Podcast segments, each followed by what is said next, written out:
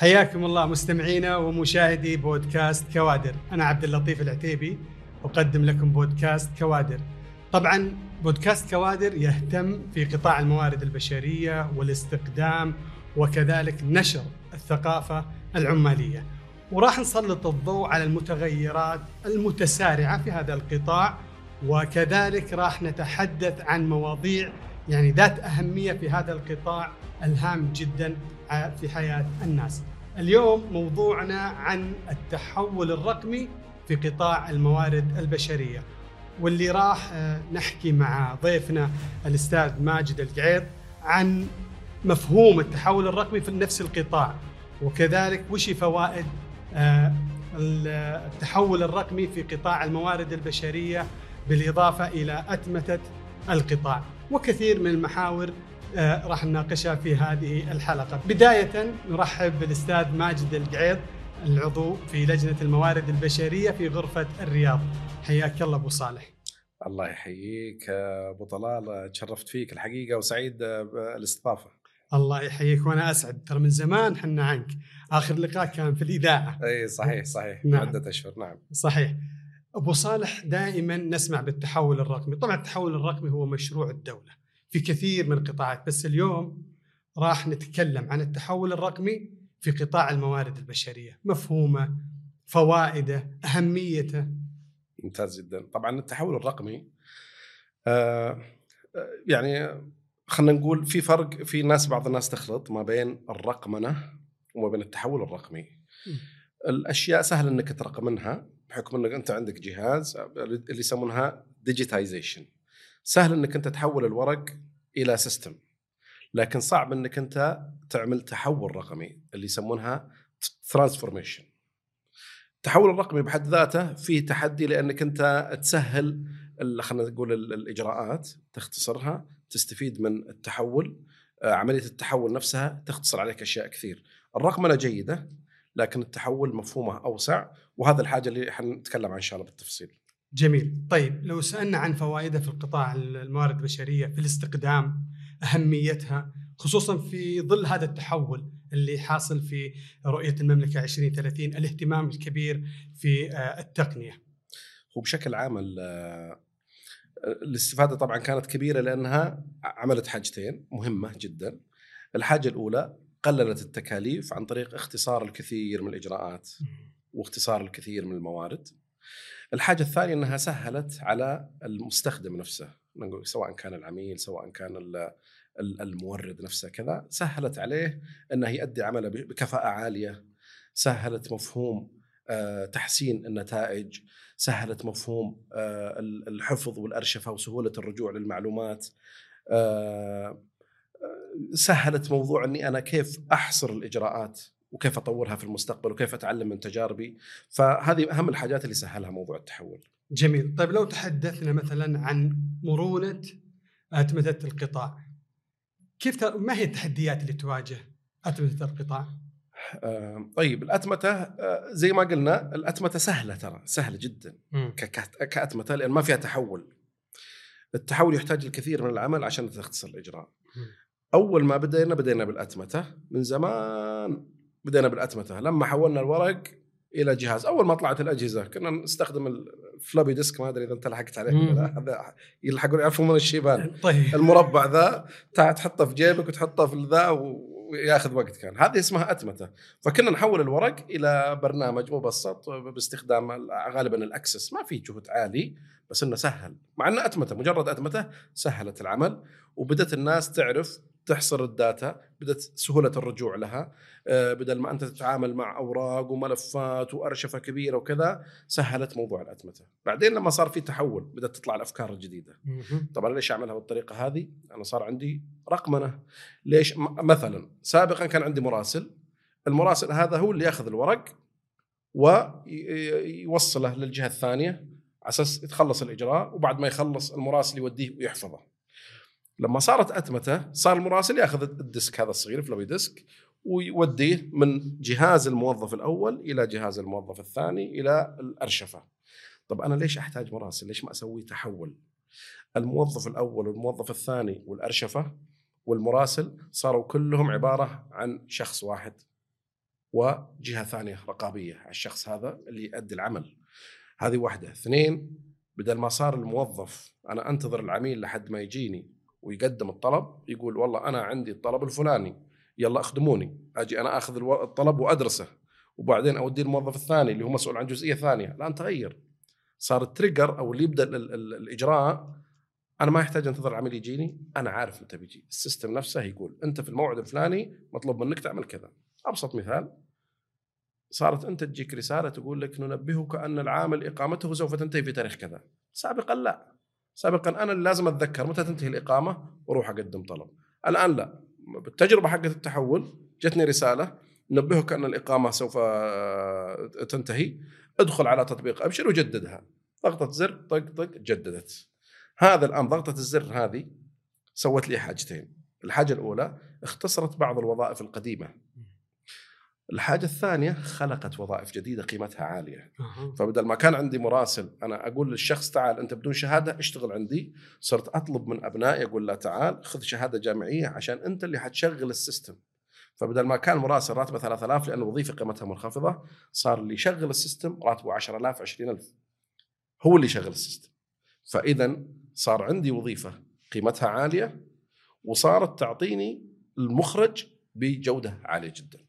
طيب إذا سألتك عن آه، التحول الرقمي في الاستقدام يعني اليوم إحنا نشوف آه، كثير من التعاملات في شركات الموارد البشرية والاستقدام ما الفائدة من التحول الرقمي في هذا القطاع قطاع الاستقدام يمكن أو أهم فائدة يمكن بدون تحول رقمي ما كان يكون عندي قطاع ناجح زي الاستقدام أصلا. أه. أصلا ما بديته إلا لما اكتشفت إن عندي بنية تحتية رقمية جيدة قدرت أبدأ نشاط الاستقدام كقطاع أتكلم كشركات موارد بشرية.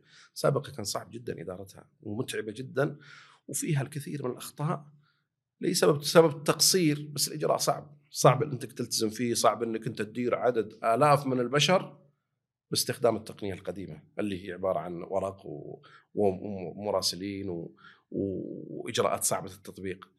لما صار عندي تحول رقمي صار سهل جدا على شركة استقدام إنها تدير الفريق اللي عندها تستطيع إنهم الفريق اللي عندها يخدم الآخرين أقدر أراقب ال ال ال الشيء هذا أقدر أخطط له بشكل ممتاز أقدر أتابعه أقدر أحسن من تجربة العميل صرت أعرف وش مدى نجاحي وش النقاط اللي تحتاج تحسين وأبدأ أشتغل عليها. فهذه من أهم الفوائد إنه أساسا القطاع مبني أو بالاصح نجاحه النجاح اللي إحنا شايفينه اليوم مرهون بعملية نجاح التحول. طيب لو سألتك عن كيف يمكن معالجة آه، نظام تنوع العقود في آه، طبعا العقود الواردة في النظام؟ كيف يتم معالجتها؟ طبعا العقود هي نوع من التحول هو ما يخدم الاستخدام بس يخدم قطاعات كلها بس إنه يعتبر من أنجح الأمثلة على نجاح التحول. سابقا طريقة التعاقد كانت ورق وقع كل مكان له خلينا نسميها تصميم مختلف للعقد، بنود مختلفة للعقد إلى آخره. لما صار عندي تحول رقمي صار سهل إني أدير سياسة التعاقدات. فصرت العقد النموذجي صرت أفرضه على الأطراف صرت أحط بنود البنود هذه اختيارية للأطراف سهل إني أراقبها وسهل إني أطبقها وبالتالي لما سهل علي تعاقد الطرفين سهل علي إني أحكم في الخلافات ما بين الطرفين لأن أنا عندي عقد واضح وعقد نموذجي وعقد فيه آه، خلينا نقول آه، مواد إلزامية مفروضة على الطرفين ومواد اختيارية سهل إني انظر فيها وأقرأها وكذا. بس سابقا العقد مفهوم العقد خلينا نتكلم قبل مفهوم التحول الرقمي. العقد سواء كان في الشريعة أو في القانون أي حاجة اتفق عليها الطرفين. لما صار عندي تحول رقمي صرت أسهل الاتفاق. لما سهلت الاتفاق بين الطرفين وسهلت تفاصيل الاتفاق في هذه النقطة اللي سهل فيها تفاصيل الاتفاق قلت نقاط سوء الفهم. قلت نقاط الاختلافات بين الطرفين لأن كل واحد عارف حقوقه. وبالتالي سهل علي إني أدير الأمور البسيطة. صار الخلافات بسيطة. سابقا كان خلاف كبير. كان الخلاف أصلا الطرف ينكر يقول أنا أصلا ما وقعت عقد أثبت إني أنا وقعت عقد لكن لما صار في تحول رقمي لا. صارت اثباتات واضحة. صار أول حاجة يعني نتكلم عن في لما يجي نوع من الخلافات أو كذا أول حاجة العقد موثق أساسا مو بين الطرفين بس. صارت الحكومة موثقتها أصلا. مم. فاذا سهل جدا أنه أنا عندي منصة حكومية موثوقة هي اللي وثقت العقد. فأساس العقد صحيح. طيب بنود العقد؟ البنود الأساسية؟ صحيحة. طيب هل هي مخالفة للنظام؟ لا البنود الأساسية ما تخالف النظام. فصار سهل جدا. الآن صارت الخلافات في كيف طبقنا العقد. سابقا لا أصلا العقد فيه مشكلة. آه. فقلت نسبة الخلافات بشكل كبير. توقعاتنا زادت بشكل كبير بحيث ان نقلل الخلافات أكثر وأكثر. صرنا نركز على نقاط خلينا نقول النقاط اللي صرنا نركز عليها سابقا كانت نقاط هامشيه. اليوم لا صارت هي النقاط الأساسية لأنها صار هي اللي فيها يعني وصلنا إلى أعماق مهمة جدا نقدر نتفاهم عليها. وبالتالي لما تحسنت إدارة الخلافات بين ال- ال- الأطراف صارت التشريعات تتحسن أكثر ويدخل فيها تفاصيل أكثر تنوعت العقود صار في إدارة لمختلف أنواع العقود. سابقا كان عندي عقد واحد. الآن زي ما إحنا شايفين صار في عندي إدارة ال- ال- اللي يسمونها أساليب العمل الحديثة اللي هو العمل المرن العمل لبعض الوقت. مثلا العمل لبعض الوقت كان موجود من زمان. لكن ادارته ما كانت بالشكل ال- ال- ال- ال- المتحول الجديد هذا. لما صار عندي الشكل المتحول الجديد صارت عندي منصات تدير آه، العقد المرن صارت عندي منصات تدير العمل الحر. طلعت أشكال جديدة من ال- ال- التعاقدات تتلائم مع سوق العمل فصارت الخيارات أكثر. الأهم من ذلك أنا ما أتكلم عن خلافات بين الطرفين أتكلم أنا كيف أشرع واحد عقود أنواع عقود مختلفة مثلا. الأطراف كيف تستخدمها بشكل ناجح؟ كيف أراقبها؟ كيف أطورها؟ كيف أسوي إحصاءات؟ إحنا بنجلس اليوم مع ال- ال- ال- المشرع اللي هو الوزارة أو الشركات اللي تنفذ أعمال الوزارة صاروا يطلعوا لنا بأرقام ممتازة جدا. صار يقول لك لا أنا عندي كم مثلا؟ عندي عدد اللي تعاقدوا عمل مرن في السعودية خلال 2022 عددهم كذا. اللي تعاقدوا عمل مثلا آه، حر كذا إلى آخره. فصارت عندي الإحصاءات هذه. صرت أقدر أقيس نجاحي فيها. سابقا لا. كان الوضع فيه صعوبة كبيرة وما في إحصاء. وزي ما إحنا عارفين اللي صعب إحصائه صعب إدارته بشكل عام. طيب لو يعني أستاذ ماجد تحولنا إلى التحول الرقمي في تحسين آه، تجربة الموظف. كيف ترى الدور في تحسين تجربة الموظف؟ طبعا إحنا أول شيء إحنا لازم عندنا تحديات في التعاقد. مم. وهذا شيء جميل إنك أنت عارف تحدياتك وقاعد تحسنها. آه لم تصل إلى المستوى المأمول إلى اليوم لكنك أنت تقدر تشوف إنه التحسن قريب آه الحلول قريبة في متناول اليد. سابقا أنت أصلا ما تدري وين المشكلة. فما تدري وش وين أبدأ؟ وين أحل؟ المشكلة كانت تنشأ بين الطرفين فتنشأ المشكلة فيختلفون يروحون للمحكمة يصير فيها حكم. أحد الطرفين يحكم له واحدهم يحكم عليه والى آخره. أنت كمتخذ قرار ما تعرف أصلا وش اللي حاصل. ما تعرف ليش اختلفوا الناس ما تعرف ال- اللي انحكم ضدهم ليش انحكم ضدهم إلى آخره. ما عندك أي إحصاءات ما عندك أي شيء. بس اليوم هذه حسنت. فإذا أنا كموظف اليوم يعني خلينا نقول سابقا سابقا الموظف كان يقول والله يا أخي القطاع الخاص أنا ما أبغى أشتغل فيه انه سهل يهضم حقك. الطالب بحقك ما حد يرد عليك. صاحب العمل ظلمني. يجيك عامل مسكين ما يعرف حقوقه آه، توقعاته أصلا مختلفة عنده توقعات معينة. صاحب العمل ليس ظالم بس عنده توقعات مختلفة من العامل. وبالتالي أنت جاي كعامل أنا مستخدمك من بلدك بتوقعات معينة وأنت جايني بتوقعاتك فلما تختلف التوقعات اللي أصلا ليست موثقة في العقد هنا ينشأ الخلاف. لكن صار كل واحد عارف حقه العامل هنا يكون آه، طبعا عن طريقه هو نفسه عارف حقوقه أيضا من التجارب. عارف إنهم تجارب زملاء اللي قبل سنة سنتين ثلاثة كلهم تم الاتفاق معهم على عقد معين تم إدارة طبعا من أهم المنصات المهمة اللي هي حماية الأجور تم حماية أجرة بشكل معين. طبعا لما أقول العقود لما أقول حماية الأجور لازم نقر إنه في بعض الخلافات وهذا شيء طبيعي. أي نظام لازم يكون في بعض خلينا نقول المخالفات. في ناس تخالف فيه عمليات ظلم تصير نعم هذه في أي مكان في العالم بس فرق كبير نسبة وتناسب فرق كبير. الآن الأغلبية اليوم ما تجي في أي منشأة في القطاع الخاص أغلبهم أغلب الناس قاعدة تأخذ حقوقها قاعدة تمارس عملها اللي جت من عمله تم التعاقد من أجله قاعدة تحقق النتائج اللي تبغاها آه، صرنا لما فيه دعم حكومي معين على فئة معينة صارت سهل إنها تحصرهم. تقول أنا بدعم الناس اللي مثلا ما اندعموا سابقا. سهل عليك سابقا ما كنت تقدر تقول كذا. كنت تحاول تدعم الناس بس الشخص اللي تدعمه اندعم عشر مرات وسيء استخدام الدعم أصلا بشكل أو بآخر وأنت ما انت بقادر فتبغى تضخ مبلغ من أجل الدعم من أجل التحسين من أجل كذا بس أنت تخاف إن المبلغ اللي بتضخه أو اللي بتستثمره ما يتم الاستفادة منه بالشكل الصحيح، العادة الاستثمار ما يكون صحيح فتتردد. بس لما يكون عندك الإحصاءات واضحة الحقوق واضحة. هنا تعرف أنت لما أستثمر سهل إني أعرف العائد من الاستثمار. فلما يكون عندي مثلا 50 مبادرة أستثمر فيها ينجح منها 10 مبادرات. أعيد الاستثمار في هذه العشر مبادرات.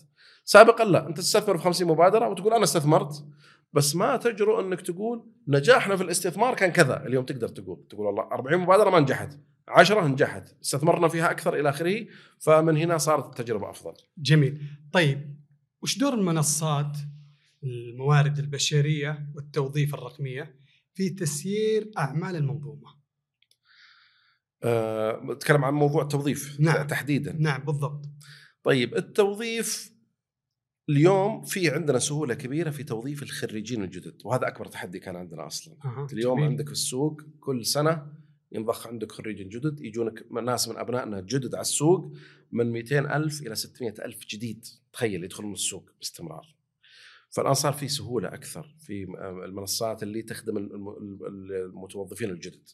هذه واحد. اثنين المتوظفين اللي ليسوا من السعوديين خلينا نقول اللي تم استقدامهم صار لما يدخل السيستم يدخل بشكل ممتاز. أنا عارف هذا اللي دخل البلد متى دخل عنده عقد إلى آخره. شركات الاستقدام نفسها صرت تقدر تحط عليهم تارجت معين. إنه الشخص اللي يجي عندك ما يجلس شهر إلا أنت لازم تكون أجرته على شركة أجرت عقده بالأصح على شركة معينة. ما يصلح يجلس عندك بدون تأجير.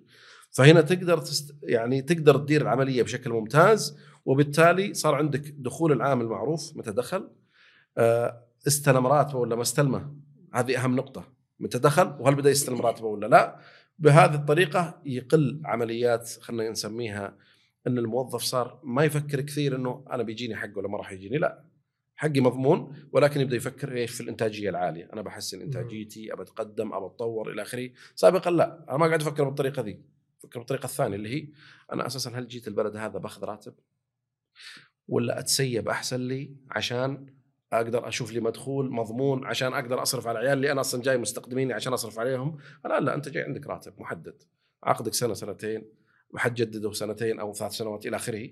بعدين بعدها خلاص انت عارف كم مداخيلك كم إلى آخره. فهذه فادت بشكل كبير في عمليه التوظيف. جميل. طيب إذا بما أن تكلمنا عن التوظيف أبو صالح هل التحول الرقمي له دور في تقييم الأداء الوظيفي؟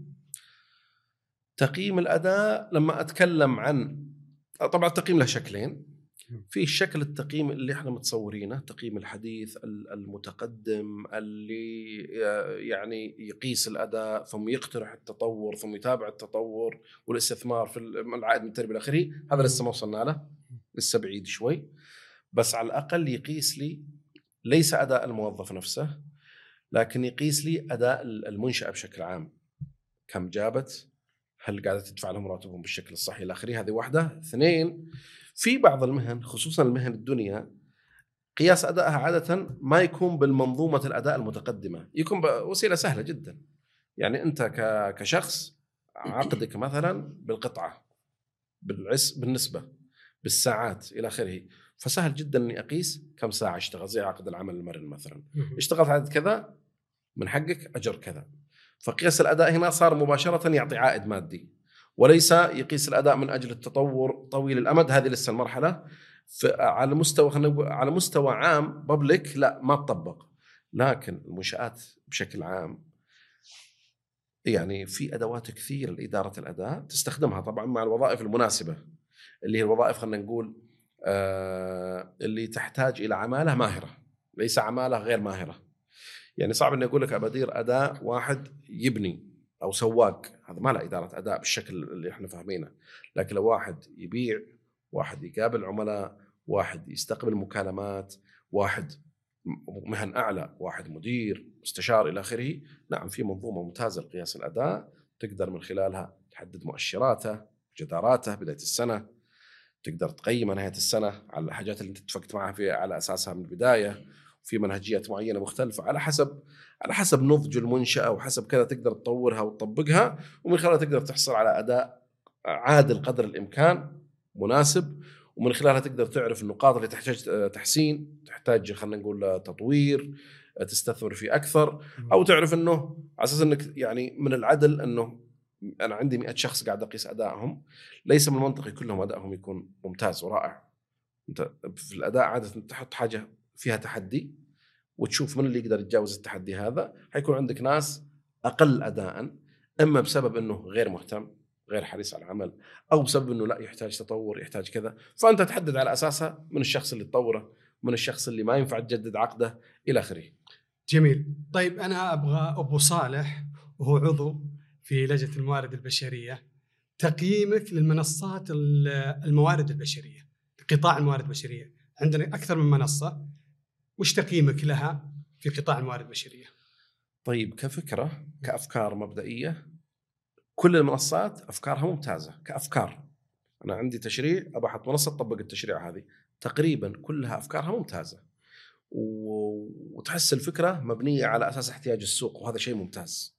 وهذا طبعا ما جاء على طول يعني طورنا إحنا شوي شوي وطورنا منصاتنا وطورنا احتياجاتنا وكل شوي نطلع منصة جديدة تغطي احتياج معين فيها تكامل المنصات ممتاز. يعني مستوى جدا رائع بصراحة. طيب كأفكار إحنا نتكلم. طيب كتطبيق بعض المنصات تطبيقها يحتاج إلى العمل أكثر.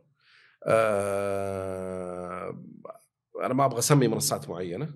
يعني خليها بدون مسميات. لا لا خلينا إيه. خلينا يا ابو صالح. ما عندنا إشكال. خلينا نتكلم في مسميات. اي وش ينقصها من من التطوير في من خلال التطبيق؟ طيب آه، أنا ما راح اسمي بس بعطي أمثلة على أساس طيب. توصل الفكرة طيب. بعض المنصات مثلا وجدت من أجل حل حاجة معينة وهذا ممتاز كفكرة. لكن لما جت تطبيق واجهت تحدي إنها لم تدرس الفكرة بشكل شامل. لم تدرس جميع الأبعاد. هذا واحد. اثنين المنصات وهذه فكرة ممتازة. انك انت اليوم ممكن تستعجل في التطبيق اليوم. أنا طبعا مع الفكرة هذه. أنا أدري لها تحديات بس أنا معها. أنت تستعجل بالتطبيق عشان تحل المشكلة بسرعة ولكن لما تستعجل في التطبيق بتكتشف في حاجات فاتك هنا لازم تستدرك مم. اللي حاصل عندنا الاستدراك بطيء شوي يعني مثلا لما جاء نظام جديد اسمه آه، تحسين العلاقة التعاقدية مم. اللي بعضهم يسمونه بالخطأ يسمونه إلغاء نظام هذا موضوع ناقشناه إي أو نظام نظام نقل الكفالة إلغاؤه طبعا إيه. مش صحيح ما تم إلغاؤه لكن تم تحسينه مم. فلما أبغى اطبق فكرة التحسين تأخرت لأن ما عندي منصة تخدمني فدعم تم دعم بعض المنصات عشان تطبق الفكرة هذه. حتى الآن لم تطبق يعني أنا نزلت نظام وطلبت من المنصات انها تطبق لي النظام لم تطبقه بالشكل المطلوب. أعطيك مثال أه. تحسين العلاقة كان فيه ثلاث حاجات. يقول لك تحسين العلاقة أن العامل يقدر ينقل كفالته بدون الرجوع لصاحب العمل هذا واحد. اثنين يقول لك أن العامل يقدر يطلع خروج عودة بدون موافقة صاحب العمل مجرد إشعاره بشكل يحفظ حقوقه أنه ترى هذا العامل سوف يغادر بدون موافقتك. الحاجة الثالثة أن العامل يقدر يطلع الخروج نهائي بدون موافقتك. خلاص هو أنهى عقده هو قرر يمشي. فالفكرة هو في تحسين العلاقة التعاقدية إني ما أبي أقسم السوق يعني في أعالج تشوهات السوق. السوق كان في تشوه أنه السعودي كان عنده حرية تنقل الوافد ما عنده حرية تنقل. مقيد. مقيد. مم. طيب هذا شيء جيد إني كصاحب عمل أقيد العامل. بس أنا خلقت حالة عدم توازن هنا. صار المقيد يؤدي عمل ليس مفروض منه بس أنا كفيله وأتحكم فيه. أقدر أفرض عليه حاجات مش موجودة بس هو على أنا أنا كفيله وأتحكم فيه. الآن أنا كصاحب عمل وأنت قيدت لي الوافد حفضل الوافد على السعودي مش حوظف ابنك. الوافد أحسن لي يسمع الكلام. مم. السعودي لا فأنا هنا لأني لأني فيه التشوه هذا موجود قللت فرص عمل السعودي وضغطت على الوافد لما طلعت تحسين العلاقة التعاقدية حاولت توازن بين الوافد والسعودي مم. فصاحب العمل الآن ما عاد صار الوافد مغري كثير بالنسبة له يقول لا السعودي أفضل أوظف سعودي وصار يهتم إنه يوظف سعودي زي ما يهتم يوظف الوافد طيب التوازن. الآن هل العادل التوازن الآن بين السعودي والغير سعودي نقول؟ التو... ما نبقى لك توازن فرص العمل بقول لك التوازن في التعاقد. الفكرة هي إني أنا أخلي فرص توظيف الوافد وسهولة مغادرته زي السعودي عشان أرغب صاحب العمل بالسعودي هذا واحد. إذا أنا عالجت مشكلة موجودة في السوق وخليت فرص السعودية تتحسن هذا واحد. اثنين أنا أستطيع إني أدعم توظيف السعودي وأرغبك أكثر في السعودي. أطوره بحيث إنه يكون أفضل. أعطيه دعم آه، توظيف بحيث إنه جزء من راتبه أنا أتحمله كحكومة بالنيابة عنك لحد ما يوقف على رجليه ويصير منتج ويصير يقدم ضي- قيمة عالية إلى آخره فهنا صار التوازن موجود وصار سهل علي إني أديره بشكل جيد. طيب الآن التوازن هذا عشان ما نطلع شوي عن موضوع إيه. التحول الرقمي إيه. أنا يفترض إدارته عن طريق منصة مناسبة بحيث إني أحقق ال- ال- ال- السياسة اللي أنا سويت سياسة توازن طيب ليش وش المنصة اللي بتحقق لي السياسة؟ المنصة هذه لازم تحقق لي إياها. الآن تخيل أنه النظام نزل بهذه الثلاث حاجات اللي قلت لك المنصة ما تقدر تطبقها إلى الآن بالشكل اللي وضعت من أجله. ليش؟ قصور قصور يعني تحتاج عمل أكثر تحتاج يعني يمكن لما نزلت السياسة ما راعيت ال ال ال وهذا لسه يعني المراعاة تكون إلى حد معين بس هي فيها تحدي. تتكلم عن تشوه عمره من 60 سنة. صعب إنك تعالجه بسرعة. طبعا أنت عالجت جزء كبير منه. عالجة سريعة. بس لا زال في بعض الترسبات تحتاج شوية عمل تحتاج تقنيات أكثر. فموجود. يعني ال- ال- القصور في بعض المنصات موجود لكن كنا نركز على القصور لأن إحنا عندنا سقف التوقعات عالي لا يعني إنه المنصات ضعيفة. لا هي قوية وجبارة جدا لكن القصور موجود وإحنا توقعاتنا أعلى بكثير. وحتى القصور هذا لما يتعالج حيبين لنا قصور ثاني حنشتغل عليه وحنعالجه. فعملية التحسين مستمرة والتطور مستمر ما يوقف. جميل جدا. أبو صالح الموضوع كبير جدا ويحتاج لساعات لكن وقتنا انتهى في هذه الحلقة. شكرا لحضورك شكرا لاستجابتك للدعوة في هذا البرنامج. تشرفت والله يا أبو طلال شكرا لكم وشكرا على حسن الاستضافه شكرا لك. الشكر موصول لكم مشاهدينا ومستمعي بودكاست كوادر. انتظرونا الأسبوع المقبل في حلقة جديدة. إلى اللقاء.